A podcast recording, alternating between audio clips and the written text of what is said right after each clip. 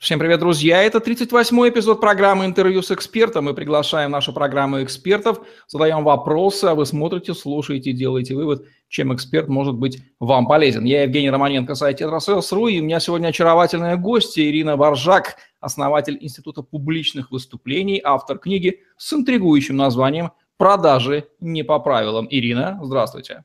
Добрый вечер. Как вам пришла в голову идея написать книгу со столь интригующим названием? Уж не копирайтеры ли вам подсказали этот провокационный заголовок? Ну, я сама тоже немножко копирайтер, но очень долго работала журналистом. На самом деле, э, идея э, написать такую книгу мне пришла в голову после того, как я проводила тренинги по публичным выступлениям. Так или иначе, тренинги по публичным выступлениям все равно сводятся к продажам. Продать за 60 секунд, продать так, чтобы тебя слушали все, продать так, чтобы э, все обязательно купили. И э, я увидела по квалификации даже тех э, менеджеров по продажам, которые великолепно, в их, в их развитие очень много денег вкладывается, то есть они всегда э, натренированы. Я увидела, что мало очень внимания уделяется тому, э, например, стрителлингу очень мало внимания уделяется. Никто не учит э, ребята рассказывать историю. А между, между тем, э, хорошему продажнику ему нужно, ну, там, три вещи, да, правильно задавать вопросы, всего один вопрос нам нужен, как правило. То есть я всегда прошу на тренинге, чтобы они с одним вопросом принесли мне семь фактов о человеке задав всего один вопрос. То есть сначала это кажется шоковым заданием, а потом они уже так натренировываются, что, в общем-то, даже с полувзгляда, с полувопроса они могут задать э, э, всего один вопрос и принести очень много фактов. Старителлинг, влияние образов э, не замечала вот как бы в самой технологии, чтобы об этом говорилось. А влияние темпоритмов очень важная вещь, мы на нее вышли тоже на тренинге, то есть я даже до этого даже не догадывалась, насколько это важная часть, это то, то, чему меня обучали в театральном вузе уже непосредственно. А, и, э, ну, влияние эффектов социальной психологии, они кое-где описаны, кое-где не описаны. Вот, э, в частности, я хочу их включить в свою книгу. Чувствуется, что правила продаж, всякие инструкции, технологии, они вам здорово не нравятся. Вы хотите сделать этот процесс творческим, живым, настоящим, как игра в театре на сцене. Вы не случайно обмолвились о том, что вы учились. А теперь я, теперь я больше понимаю, почему вы подошли к этому интересному начинанию. А в чем основная идея вашей книги, Ирина? А, смотрите, на самом деле технологии я очень люблю. Технологии, алгоритмы, это вот, э, я считаю, что это основа, да, то есть на самом деле у каждого, любого процесса есть некий алгоритм, и в том числе и у продажи. Но э, элемент не игры, элемент может быть эмпатии, элемент включения в человека, элемент э, э, такого общения доверительного, он никогда не идет по технологии. И э, большинство из тех, э, с кем мы общались, они говорят о том, что действительно эта технология дает сбой, и тот клиент, который приносит тебе больше всего денег – на самом деле, он там твой почти друг. То есть я у таких клиентов там бывала дома, знаю, как зовут все, всю его семью, там, например, как, как зовут собаку, могла оставаться выгуливать собаку там или поливать цветочки в его доме, там, например. Ну, мы говорим, когда о больших дорогих продажах, и о продажах, которые имеют длительный срок продажи, и о тех продажах, которые, ну, скажем, назовем их так сложными. Их нельзя вот сию секунду там пощупать товар, нельзя на него прям, прямо сейчас посмотреть, попробовать. А продажа вот такая вот м, сложная, как я ее называю. Из вашего интервью с Элиной Брагинской, пользуясь случаем, передадим ей привет. Элина, спасибо за то, что рекомендовали Элину в качестве респондента. Я понял, что вы строите свою книгу в том числе, возможно, я ошибаюсь, но сейчас поправьте меня, пожалуйста, на панировании известнейшей технологии Нила Эхема спин-продажи. Так ли это? Не то, что на оппонирование, скорее всего, на те, э, я строю свою книгу на том, чего там нет. Ну, то есть вы отталкиваетесь от спин. Она проходит красной нитью, мол, есть спин, а вот есть ее недостатки. Так? Не, не недостатки. Э, есть то, что ее может дополнить. вот так. Окей, понятно. А что вы отвечаете тем злопыхателям, которые говорят, ага, язвят они, очередная дама решила проехаться на славе нашего любимого Нила Рехема и его известнейшей технологии спин. Это прием присоединения к тренду, известный среди любителей продвигаться в соцсетях. Что вы им говорите? Да ничего не говорю. Не, не, не спрашивали у меня еще таких вопросов. А на самом деле, смотрите, то есть э, когда, э, когда есть технология в некой продаже, это супер. Когда мы можем сделать там, скажем так, делай так, и получишь определенный результат в определенный срок, да, это здорово. А, и люди, как бы нам не хотелось, они, в общем-то, технологичные, действуют по определенным сценариям, и э, их всегда, в общем-то, можно довести до покупки. Единственное, что я против того, чтобы продажа продавливала клиента. То есть я против э, того, чтобы продать ему сию секунду, сейчас, может быть, не то, что ему нужно. А по спин-технологии это можно сделать с помощью определенных деталей. А к тому же у нас уже очень многие люди, они, вы знаете, они настолько уже, им уже настолько много всего продают, что они уже сейчас знают, ага, сейчас вот там приветствие, сейчас там вот такие вопросы, сейчас вот у меня будет, будет работа с возражениями. То есть они видят, когда они не интересны человеку, они видят, что это делается, ну вот, в общем-то, по технологии, и э, от этого еще больше закрываются. Поэтому, может быть, не то, что я оппонирую спин-технологии, наверное, она классная, наверное, она когда-то работает, но лично со мной редко. Например. Можно сказать, что спин-технологии не хватает, не дописана там глава касательно эмпатии, интереса искреннего к человеку, всех этих вещей, которые вот понятны эмоционалам, но с ним, к ним с опаской, с недоверием, э, даже скепсисом относятся логики. А, наверное, скорее всего, там нет э, главы про доверие. То есть не даже не про эмпатию э, и э, прочие характеристики, а скорее всего про доверие. Вот я, смотрите, я была на, на, и на той, и на другой стороне. То есть я и продаю продукты, я и э, была покупателем, особенно, знаете, когда я была маркетологом, то есть меня постоянно осаждали всевозможные, э, значит, э, продажники. Продажник, причем я очень хочу подчеркнуть, что я использую это слово в очень уважительном ключе. Ну, просто потому, что такая традиция сложилась, а на самом деле очень уважаю эту профессию. Вот, всевозможные менеджеры по продажам, когда тебе звонят, когда тебя атаковывают по сто раз в день, да, то есть ты уже привык к тому, что, собственно говоря, они все используют одни и те же технологии, они все как-то хотят, чтобы ты у них чего-то купил, но вот мне кажется, что выигрышно сейчас, особенно когда очень много рекламы, когда очень много таких вот прямых продаж, э, очень выигрышная сейчас э, ситуация, когда мы все-таки один пишем, два в уме, да, то есть то, что нам нужно продать, два – оно э, у нас где-то подспудно лежит, но это не сама цель. Гораздо интереснее познакомиться с интересным человеком, пообщаться с ним, а, гораздо интереснее найти некий контакт, узнать его точку зрения на какие-то события, и, может быть, ну, видимо, потому что мне нравится, там, например, анализировать, да, проанализировать какие-то закономерности – и, на мой взгляд, это гораздо интереснее, нежели вот проста, простая технология. А клиенты, особенно, особенно клиенты премиум-сегмента, они уже так спокойно пережидают, ну, ну, давай, ну, давай, сейчас работу с возражением заканчивай, приходи там к, фик, к фиксации там, и так далее, там, дай мне бы выбор без выбора, я сейчас быстренько тут тебе на это все отвечу. То есть они уже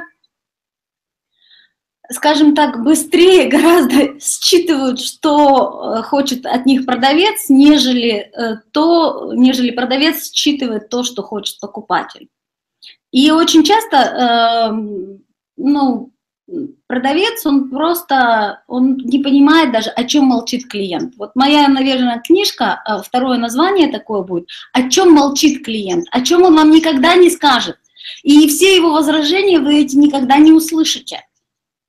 Он скажет, ну, ну, пой, пой, ласточка, пой, да, то есть там, продавай мне, продавай, да, да, мне нравится. Еще более интригующее название, о чем молчит клиент. Чувствуется, мы напали на опытного человека с кладезью информации. Хорошо, что он пишет книги и готов делиться этой информацией, а не хранит в себе. Правильно ли я понял вас, что претензии к технологии спин вы, как любитель технологий и алгоритмов, как к инструменту не предъявляете? Нет. И есть лишь претензии, выражусь так, ну, понятное русскому звуку, слу, с уху слово претензия, применение этого инструмента в конкретной ситуации. В конце концов, молотком можно и гвоздь забить, и голову можно размозжить. Вот угу. скорее второй случай, это и есть случай некорректного применения технологии спин в России. Правильно услышал? Наверное, да, наверное, да. И э, когда мы общаемся, например, с опытными э, продажниками, они говорят, ну, меня учат там этому спину. Ну, представляете, человеку, который уже давно и хорошо продает, ему вот сейчас навязывают там, например, некую технологию. Он говорит, да я там с этим клиентом, ну, по русской традиции, да, лучше водки выпить, в баню пойти, там, не знаю, на охоту поехать, да, нежели э, там сказать, а верно ли я понимаю, что вы хотите того-то, того-то, да, то есть, а, наверное, это есть разные пути, и я хочу, наверное, показать еще один путь, вот и все, который может привести к продажам. Какие который... неоспоримые плюсы вы видите в спин как технологии, как алгоритме?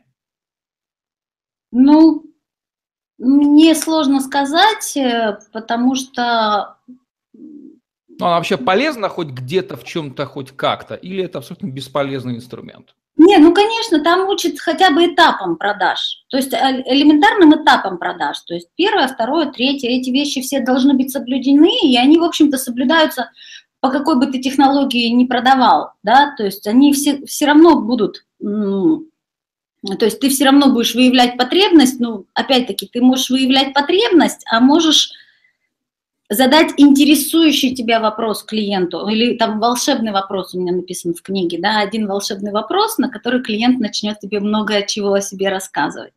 Можешь э, там как бы э, работать с возражениями, а можешь налаживать доверительный контакт. Вот когда э, я начала рассказывать, что когда я сама была вот маркетологом, да, и распределяла, скажем так, большой, неплохой такой бюджет, я заметила, что с, с некоторыми менеджерами по продажам, ну, то есть они вообще, ну, если они делали какие-то продажи, то как-то там точечно, то как-то там мне не хотелось дальше с ними общаться. А вот бывали такие менеджеры, вот с которыми вот просто вот все, ну вот любовь, и ты им продаешь, вот, вот ты в них вливаешь, вливаешь, вливаешь бюджет. А что они делают такого особенного? Они ничего не делают, они просто искренне с тобой общаются. Но они, сами того не подозревая, проходят через несколько этапов. И вот эти этапы, я тоже их описываю, то есть, смотрите, у них это, скажем так, может быть, может быть, они где-то обучались, а скорее всего, у них была некая такая интуиция, которая им помогала проводить продажи таким образом. А мне хочется сделать эту интуицию инструментальной. То есть а, мы ее вытащили оттуда, показали, что это инструмент, и снова ее обратно включили, то есть когда нам нужно, мы вспомнили, ага, вот что сейчас со мной происходит, почему я не могу договориться с этим клиентом, хотя мы с ним уже договорились.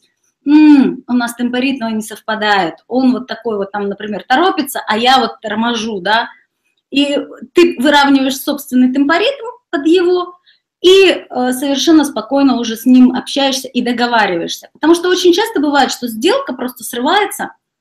Я даже на себе замечала, что ты приходишь э, не в том темпоритме, ты там такой расслабленный, а человек сидит конкретно по-деловому, ему надо быстро-быстро все решить и так, и так далее, убежать.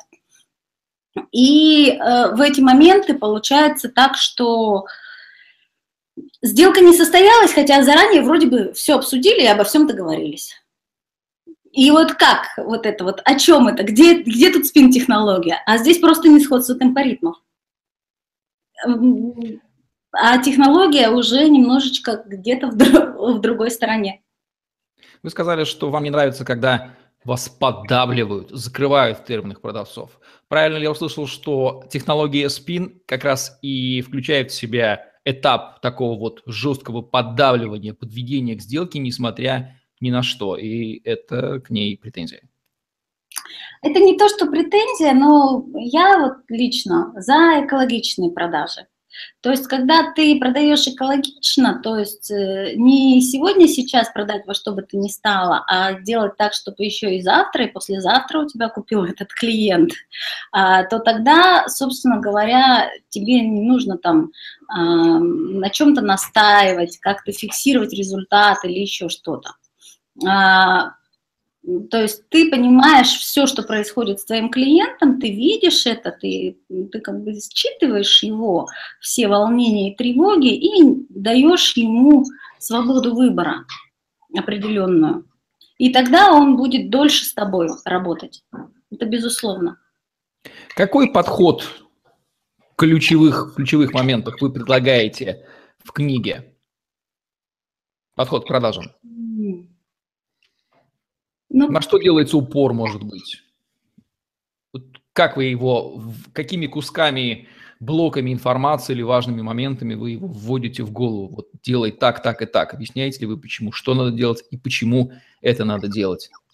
Ну да, если вы, там, например, хотите продавать э, прода товар дороже и э, дороже, чем конкурентов, если он у вас дороже рынка, в принципе, то вам не обойтись, например, без сторителлинга. То есть э, вам обязательно нужно сочинять истории, рассказывать истории, вам нужно придумывать истории. Что удивительно, я очень часто в отделах продаж, в отделах маркетинга просто прошу и заставляю, чтобы люди рассказывали истории. Э, без этого нас этому не научили, и это не в русской традиции, это в западной традиции, видимо, э, в спине это не описано, видимо, потому что в западной традиции это оно априорно. А в русской традиции нет у нас э, как бы системы рассказывать истории. А даже если и есть система рассказывать истории, то истории не всегда верно работают. То есть, и вот я, например, делаю акцент на этом. То, что я убедилась в том, как он работает безупречно. То есть он э, истории работают в публичных выступлениях, истории безупречно работают в продажах, истории безупречно работают в социальных сетях. Помимо истории есть еще один только инструмент, мощнейший, который продает, это образы. И вот тоже вот, ну, где в спине про образы, что написано? Ничего. Действительно, там нет ничего про образы. Там да. ничего нет про образы. А на самом деле, если мы будем убеждаться в том, как быстро и легко, например, рассказать о чем-то за 60 секунд или даже меньше, то без образов мы вообще никак не обойдемся. И те продавцы, которые каким-то образом выходят на это интуитивно, они начинают там одну и ту же историю, например, все время, они понимают, что вот она сработала, да, и они начинают ее постоянно, постоянно, постоянно рассказывать. Но у них может быть целых, целый кладезь этих историй. И они могут доставать их в зависимости от того, какой клиент к ним пришел. Вот, это, вот об этом я пишу. Это очень важный, на мой взгляд, инструмент продаж. Окей. Ключевые точки и отличия мы понимаем. Спин – это, по большому счету, руководство по эдакому структурированному задаванию вопросов, которые мягко подводят клиента потенциального от осознания действительных проблем его ситуации, а не тех, которые он ему казались или он не хотел признавать, к осознанию всего масштаба проблем и, главное, формированию не скрытой потребности решить этот вопрос хоть как-то, да, а решить его тем средством, а, так называемой явной потребностью в том средстве, которое продавец и продает. Если не спин, то Какие вопросы тогда правильно нужно задавать при продаже? Вот так вот открывается, ставится вопрос. Какие вопросы надо задавать при продаже? Волшебные. Так, поясняйте, что такое волшебный вопрос в терминологии Ирины Варжан? Ну, вы как журналист наверняка умеете задавать вопросы. А, я тоже много лет проработала журналистом и открыла для себя некоторые секреты, как нужно задать правильный вопрос. А в некоторых областях мы просто вот эм, эти волшебные вопросы я описываю, в том числе в своей книге. Уже писала, а, как их придумывать, а, ну, собственно говоря, тоже есть э, у меня там раскладка, о чем люди любят говорить, да, то есть о чем люди любят говорить. С, людям, с людьми нужно говорить о людях, а не о про продукте, ай, посмотрите, какой продукт, вот какой продукт, вы решите проблемы, а, у вас там затопило дом, а наша супер соковыжималка поможет вам справиться с этой проблемой, да. То есть а, люди любят говорить о самих себе, о своих детях, о своих животных, о своих успехах, о том, какие они крутые, о чем люди еще любят говорить. Да? И вот задав один всего вопрос, который выведет человека на то, что он вам начнет рассказывать, в принципе, а, многие мои, мои э, вот, ученики, так их можно назвать, да, многие слушатели нашего института, они один, единожды попробовав волшебный вопрос, они говорят, да, у нас теперь встреча длится, ну, то есть не 15 минут, как раньше. Даже если клиент пришел, знаете, первый отзыв был. Клиент сказал, что у него всего 5 минут. Вместо этого мы просидели полтора часа. А, совершилась продажа, да, причем не единственная продажа, продажа на долгие годы вперед. И что произошло? Всего один вопрос. Один, но волшебный. Этому вот э, мы тоже учимся. Я не, в некоторых областях я нашла эти волшебные вопросы, я прямо их записала в своей книге. В некоторых областях еще пока не нашла волшебные вопросы, но, возможно, мне и читатели помогут их найти. Спасибо вам за комплимент. Вы первый в моей практике человек, который назвал меня журналистом. До этого времени я считал, что я что-то понимаю в продажах, но, видимо, где-то я уже начинаю переходить на новый уровень. Поправьте меня, если я ошибаюсь. Журналист. Поправьте меня, если я ошибаюсь, но вы сейчас озвучили фундаментальное правило продавца. Он должен знать, что человека интересует он, ну, в смысле, он его клиент, а не продавец, не продукт, он для него сам мир, и надо интересоваться им. Ну, хочешь быть интересен, интересуйся другим человеком. Это такое подсознательное, фундаментальное правило, которое на уровне неосознанной компетенции нормальным продавцом воспринимается. И, конечно же, нужно говорить о человеке. А почему это проблема в нашем социуме, на ваш взгляд? Почему продавцы все десятилетиями, да это характерно и не только для нашей страны, десятилетиями продолжают долдонить о компании, о продукте, о себе, но крайне мало говорят о клиенте, о личности, о его сложностях, потребностях, трудностях. Ну, в общем, фокус внимания совсем не там и туда совершенно не сдвигается. Вы знаете, я с, наблюдаю очень часто такую картину, да, то есть мы, например, когда общаемся с продажниками, да, вот, э, им требуется всего там 30 секунд знакомства, привет, там, я там, Василий, я не знаю, я там Дмитрий.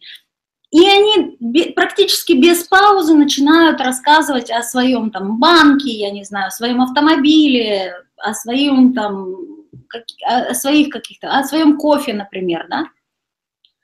А, и у меня все время это, это вот основная, это Первая ошибка продавца, я считаю, много говорить. И э, в продавцы кого в основном берут? Да? То есть в, в менеджер по продажам кого берут? берут? А, берут тех, кто бойкие, кто умеет разговаривать. Это такой стереотип активного говоруна, который умеет забалтывать, продавливать, убалтывать и впаривать или втрюхивать. Да, да? да Весь да, набор да. негативных слов. Да, да, я, я против впаривания вообще категорически. А на самом деле хороший продавец, он задает один вопрос и молчит, потом говорит, да вы что? Задает второй вопрос и снова молчит. И в итоге он э, вдруг становится обладатель там вот этих вот там, я не знаю, рекламных бюджетов, э, там становится там обладателем самой большой покупки и так далее. То есть в итоге а, этот клиент становится больше, чем клиент. И, наверное, вот об этом я и хочу донести эту основную мысль до своих читателей и до своих коллег, может быть. Потому что э, действительно очень часто люди говорят о себе вместо того, чтобы говорить о, э, об этих э, людях непосредственно.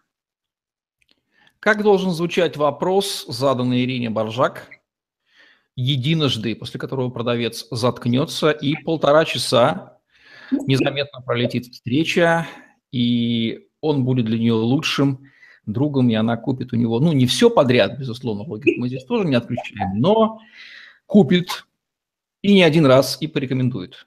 Как, что он должен произнести? Какие заветные волшебные слова в ваш адрес? Не скажу, не пытайте меня. Но они существуют? Но вы уже один раз спросили подобный вопрос сегодня. Попробую, попробую угадать. Что движет вами, Ирина, по жизни? Нет, не этот вопрос. Тем не менее, отвечайте на него. Что движет по жизни? Да сама жизнь движет любовь, я не знаю, яркость впечатлений, радость, а, общение. Люди, которые вокруг меня, потрясающие какие-то совершенно невероятные личности. И интерес, наверное, тоже и к этим, ко всем людям, и к этим всем закономерностям жизни, которые работают в какие-то моменты или не работают, а мне они любопытны. Вот, наверное, я до сих пор еще как в, в качестве ребенка смотрю на эту жизнь, пробую ее на вкус, на цвет, на запах, на все, в общем, свойства. Как навыки публичных выступлений и писательского мастерства помогают вам, вашему амплуа продавца, когда вы в нем оказываетесь? Ой, в, в амплуа продавца скорее мешают. Вот. Поясняйте, поясняйте. поясняйте. Потому что ну, все говорят, ну ты же там оратор, давай. Или все ожидают, все равно внутренне ожидают, что ты сейчас будешь там много говорить и э, продавать. То есть, и когда человек ожидает прямо, что, что ему сейчас будут продавать, он так внутренне сжимается и так, не хочу, не хочу, не хочу, отстаньте все от меня. Наверное, даже так. Ну, а когда мы просто общаемся с человеком и и мне хочется с ним общаться, и мне интересно с ним общаться, и я знаю, что я ему могу помочь, вот это вот ключевое слово, да, у меня, скорее не продать, не, не там впарить, не там убедить в чем-то, а помочь человеку в достижении его же целей, вот тогда, наверное, и складывается самое лучшее общение и самое лучшее впечатление. Что происходит у вас внутри, если вы видите, когда неопытный продавец топорно, по-живому, неправильно рубит бедного потенциального клиента, не слушает, толдычит о себе? Обливается ли у вас сердце кровью? Можете ли вы смотреть на эту, вне сомнения, трагическую ситуацию? Вы знаете, э, я в основном редко вижу чужие продажи, да, я в основном вижу, как продают мне, и тогда в этот момент я говорю, Слушай, давай договоримся так. Ты, ты сейчас сидишь и молчишь, я тебя научу продавать этот товар. Люди, как правило, э, ну, там, пугаются, теряются и говорят, ну, ладно, хорошо, расслабляются, и после этого у нас случается, может быть, нормальный диалог. Вы специалист в социальной психологии. Как знание этой самой социальной психологии и чем она отличается от обычной психологии помогает вам разбираться в людях и, в частности, вот повышать эффективность себя или других людей, когда вы обучаете их продавать? Ой, соци... знание социальной психологии – это, конечно, великая вещь, а, которая действительно очень, очень мощно помогает. Чем отличается от обычной психологии? То, что психология, она просто рассматривает человека в а социальная психология уже непосредственно в э, группе или в среде, или в системе коммуникации. То есть как только случается коммуникация, это уже социальная психология с кем-либо, кроме самого себя. Когда внутри самого себя, это уже просто психология. Ну, это так, примитивное такое рассуждение на эту тему. А, с одной стороны, я даже расстраивалась иногда, очень часто – когда слишком быстро и ты понимаешь, что у человека там, например, на уме, да, и когда слишком быстро ты видишь, когда тебя хотят обхитрить, обмануть и так далее. Но сейчас я очень, мне очень нравится, я ищу новые закономерности, я когда общаюсь с людьми, где-то невольно подмечаю какие-то вещи, делаю наблюдения, и, собственно говоря, Потом о них рассказываю вот своим подписчикам, да, там в блоге, например. И после этого, ну, не знаю, мне как-то самой, во-первых, они мне интересны самой, ведь они еще до конца не исследованы. А во-вторых, интересны все вот эти вот э, системы и политические, и конфликтология меня очень сильно интересует. Жизнь меняется просто после конфликтологии, после изучения. Поэтому в общем, вам нравится изучать людей, это чувствуется. Это, кстати, потрясающее качество, искренний интерес к человеку, оно интуитивно, подсознательно помогает продавцу не свернуть с выбранного пути, если уж ему приходится применять свои навыки для того, чтобы совершить сделку. Блок ленивого писателя. Что это за проект, почему такое название и на кого он ориентирован? Он ориентирован только на меня пока. Для чего я его завела? А, как любой писатель, я лентяй. Ну, э, про, про, про, про любых не буду говорить. Как любой человек, я лентяй, а э, писать надо. Поставила я себе цель амбициозную, закончить книгу к 31 мая. Я так чувствую, я уже не успеваю. А, но а, э, писать нужно каждый день для того, чтобы закончить. А знаете, как бывает? Ой, сегодня неохота, ой, сегодня там я с такого-то мероприятия, ой, сегодня там уже поздно, ой, сегодня голова не работает и так далее. И вот это вот все начинает откладываться, откладываться, откладываться, откладываться. А свою первую книгу я долго не могла закончить. Представляете, она была у меня, например, три года написана, и потом я долго не могла ее закончить, пока не, не дала слова одному замечательному человеку нашему общему знакомому Олегу Брагинскому. Вот. И э, когда я дала ему слово, я ровно к этому сроку ее закончила. И в этот раз я попыталась дать слово такое публичное. У меня еще несколько человек читали первые главы, то есть я на них сверяла, они проверяли некоторые вещи, они смотрели, как там задавали мне некоторые вопросы, потому что я не, не понимаю, все ли там понятно в этих главах. И э, для того, чтобы дописать ее в срок, я и завела вот этот блок ленивого писателя. И сейчас я регулярно выкладываю видео на, на своем канале на YouTube, но там мало просмотров. В основном смотрят на Фейсбуке, пока мало просмотров, наверное. И я делюсь там своими наблюдениями, делюсь то, тем, о чем я пишу в книге. Это всегда такие маленькие зарисовочки, не больше двух минут, но они, я думаю, что они должны быть полезными людям. Мне кажется, что я, я делюсь как бы своими открытиями некими, или, может быть, э, уже тем, что я описала в книге, или, может быть, какими-то упражнениями. И мне кажется, что они должны приносить пользу. И в то же время это стимулирует меня писать, потому что, ну, я уже пообещала, да, требуется быть последовательной. Это тоже один из эффектов социальной психологии, кстати. Пока ты никому ничего не пообещал, ты вроде как и никому ничего не должен. Так один роман я уже пытаюсь написать уже пять лет. Как Олег Брагинский действует с точки зрения выполнения вами целей. Дайте обещание Олегу Брагинскому. Пользуясь случаем, передадим и ему сегодня привет.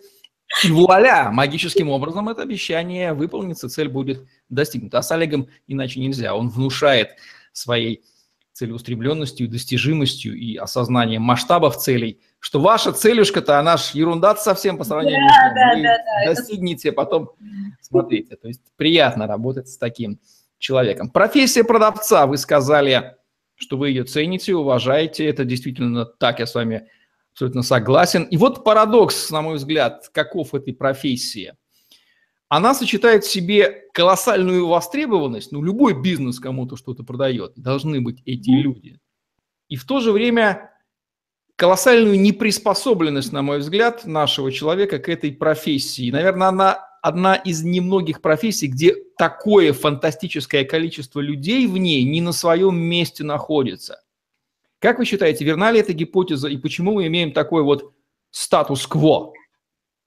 Ну, у нас же в стране долгое время нельзя было продавать там, да, и как бы продавцы, хорошие продавцы считались э, там, не знаю, барыгами, там, кем-то еще. Вот у меня, например, в семье. Там, Спекулянтами. Продавать это не наш, да, продавать это не наш. Ой, мы же продавать не умеем. Хотя, несмотря на то, что каждый из них, там, из членов нашей семьи, да, очень талантливый человек и могут спокойно совершенно продавать. А во-вторых, ну, нет ни одного университета пока, у которого была бы программа, да, специалист, менеджер по продажам, как пять лет закончил и работаешь. А в-третьих, наверное, никто не мечтает об этой работе.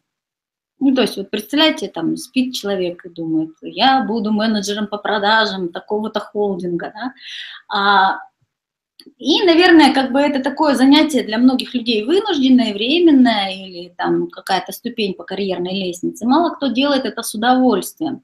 Может быть, может быть, нужно там снимать какие-то фильмы про профессию а, для того, чтобы какой-то престиж ее поднимать.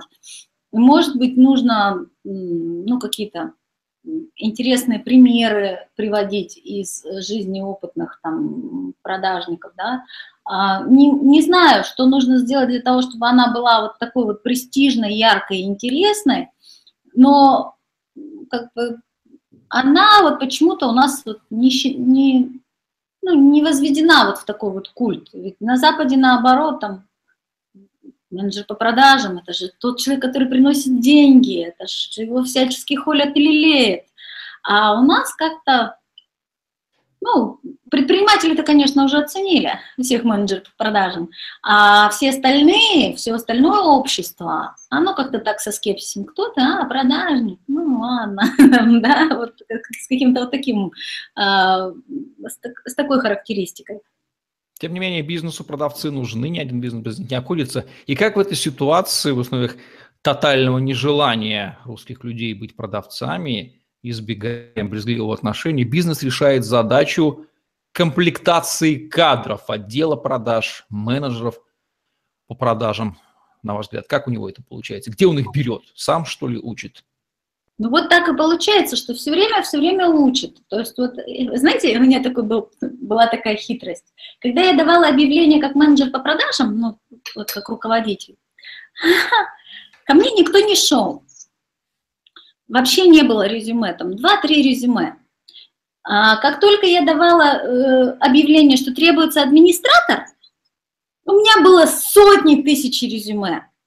И тогда я уже из этих людей выбирала. То есть у нас есть в стране есть некий такой миф о стабильности, о том, что она существует, что зарплату нужно получать стабильно, а продавец, он в чем живет? Он в состоянии, у него с одной стороны есть жесткий план, а с другой стороны состояние нестабильности. Он ближе к предпринимателю по духу, по мировоззрению. Да, да, да, да, да, да.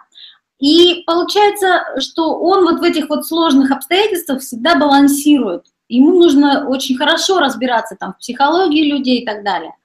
А ну, большинство людей хотят что? Сидеть красиво, в каких-то красивых условиях и, в общем-то, не заморачиваться особо, получать регулярно, пусть небольшую, регулярную зарплату. Вот э, и тех, кто хотя бы немножечко вот приспособлен к этой, к этой профессии, вот просто берешь вот из этих администраторов, набираешь их, и уже из них потом получаются очень хорошие там, менеджеры по продажам. Ну вот как-то как так, да. И почему-то действительно вот не идут. Я не знаю, как у всех остальных, может быть, в какие-то крутые компании идут люди, когда даешь объявление менеджер по продажам. Но вот у меня был прям такой случай, когда три резюме вместо 300, да. Почему люди боятся этой профессии, боятся этого занятия, не любят его всеми фибрами своей души, кроме престижности, которую мы озвучили, которая тянется из нашего советского прошлого? Что еще такого в этой профессии страшного? Нестабильность. Но вот мне кажется, что какая-то некая стабильность, которую внушали, что она должна быть, да, и как только да я сама боялась быть предпринимателем. О чем уж там говорить про продавцов? Я все время искала себе стабильную работу, да, чтобы мне стабильно выплачивали деньги. То есть неважно, что там происходит, чтобы мне стабильно. То есть я бы тоже могла быть продавцом. И причем неплохим. Вот, но мне нужно было, там, я была согласна на меньший доход, но стабильно. Вот этот вот миф о стабильности, когда я поняла, что стабильности априори не существует, что сейчас мир настолько быстро меняется, что вообще стабильность это, ну... Самая гарантированная стабильность – это стабильность перемен. И это да, уже да, в буквальном да. смысле так. Кто еще да, да, не да, понимает. И как только я это поняла, так сразу я стала и предпринимателем. Выхода нет. Когда вы понимаете, что вы на Титанике, да, вы вынуждены учиться плавать, потому что мало... Да, да, да, да, да, да. Поэтому тут, ну что Это, сказать... кстати, вселяет уверенность, что вы никогда не идете в жизненной ситуации. Это и придает уверенность в жизни.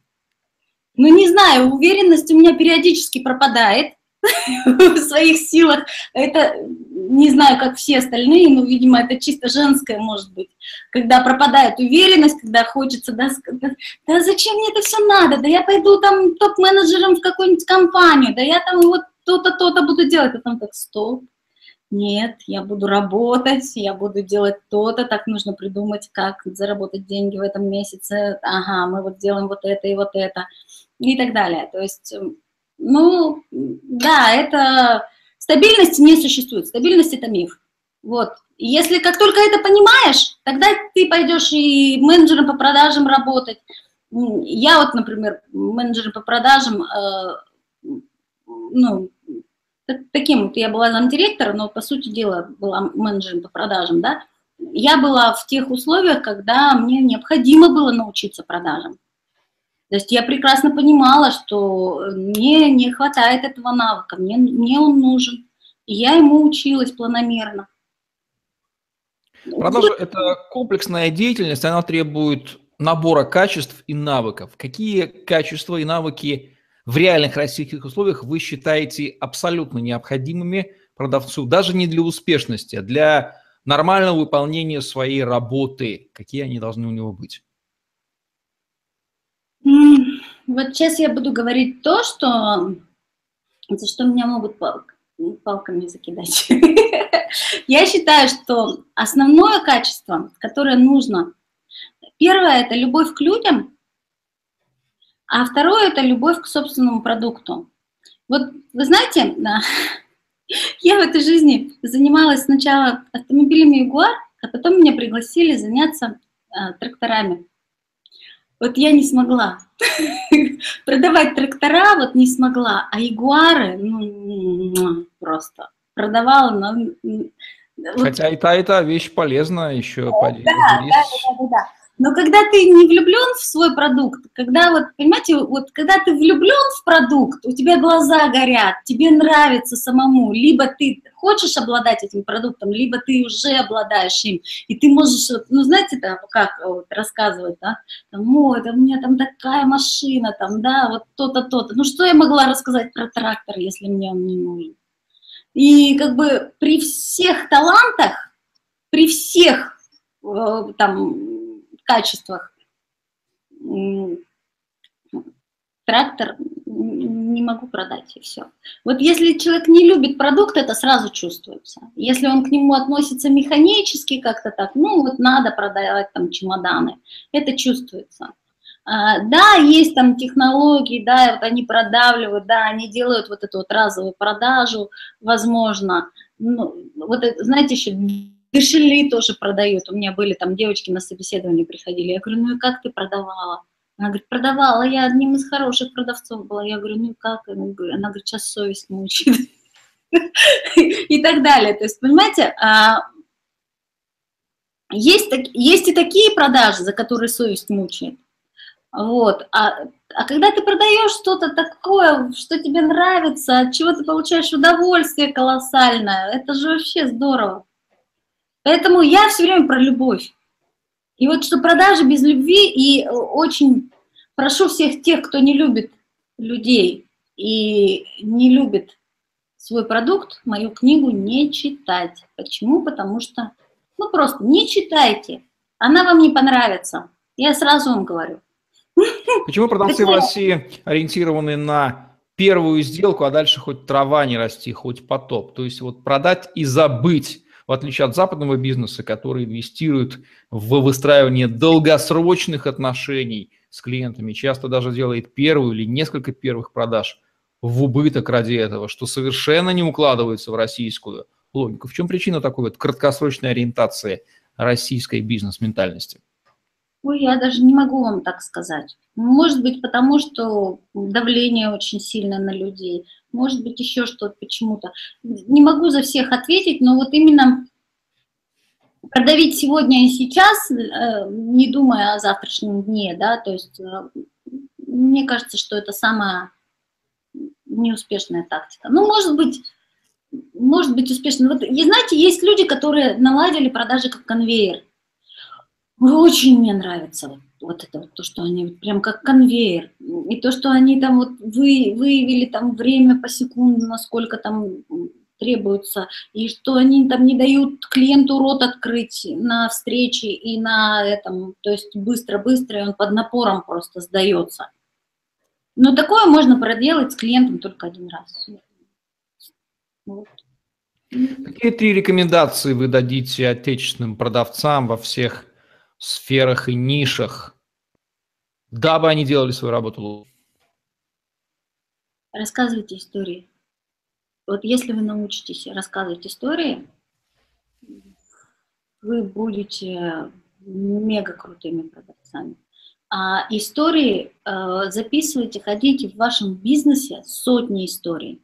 Они делаются по одному определенному алгоритму, я его сейчас вам раскрывать не буду, а, но если вы захотите, вы найдете этот алгоритм, и если вы будете рассказывать хорошие, замечательные истории, вы будете продавать, а, во-первых, самые дорогие продукты, вы будете продавать дороже рынка, это 100%, истории всегда продают продукты дороже рынка, и вам с вами всегда будет интересно поговорить. Здорово. В копилку истории, сторителлинга. Если не знаете, где искать, ну начните хотя бы с выпуска подкаста «Траблшутинг» под названием «Эффективный сторителлинг» с Олегом Брагинским. Там основы этого подхода изложены. Ну, а дальше интернет вам в помощь. Вот такие вот жизненные и не только жизненные истории, взгляды, рекомендации и советы от Ирины Боржак, основателя Института публичных выступлений, автора книги «Продажи не по правилам» в программе интервью с экспертом для вас, уважаемые продавцы, помните, что бы вы ни делали, вы продаете. Если вы будете это признавать, вы будете делать это хорошо. Если вы будете это отрицать, вы будете это делать, но только делать плохо. Вот и вся разница. Подобно мольеровскому герою, который 40 лет говорил прозой и был очень удивлен, что когда узнал об этом, не уподобляйтесь ему, признайте, что вы продаете и просто делайте это хорошо. Научиться этому сейчас можно. Была программа интервью с экспертом. Ирина Варжак, Евгений Романенко были с вами. Ставьте лайк, подписывайтесь на наш YouTube-канал, чтобы не пропустить новые ежедневные видео с вашими любимыми экспертами. Успешных вам продаж. Всем пока. Счастливо.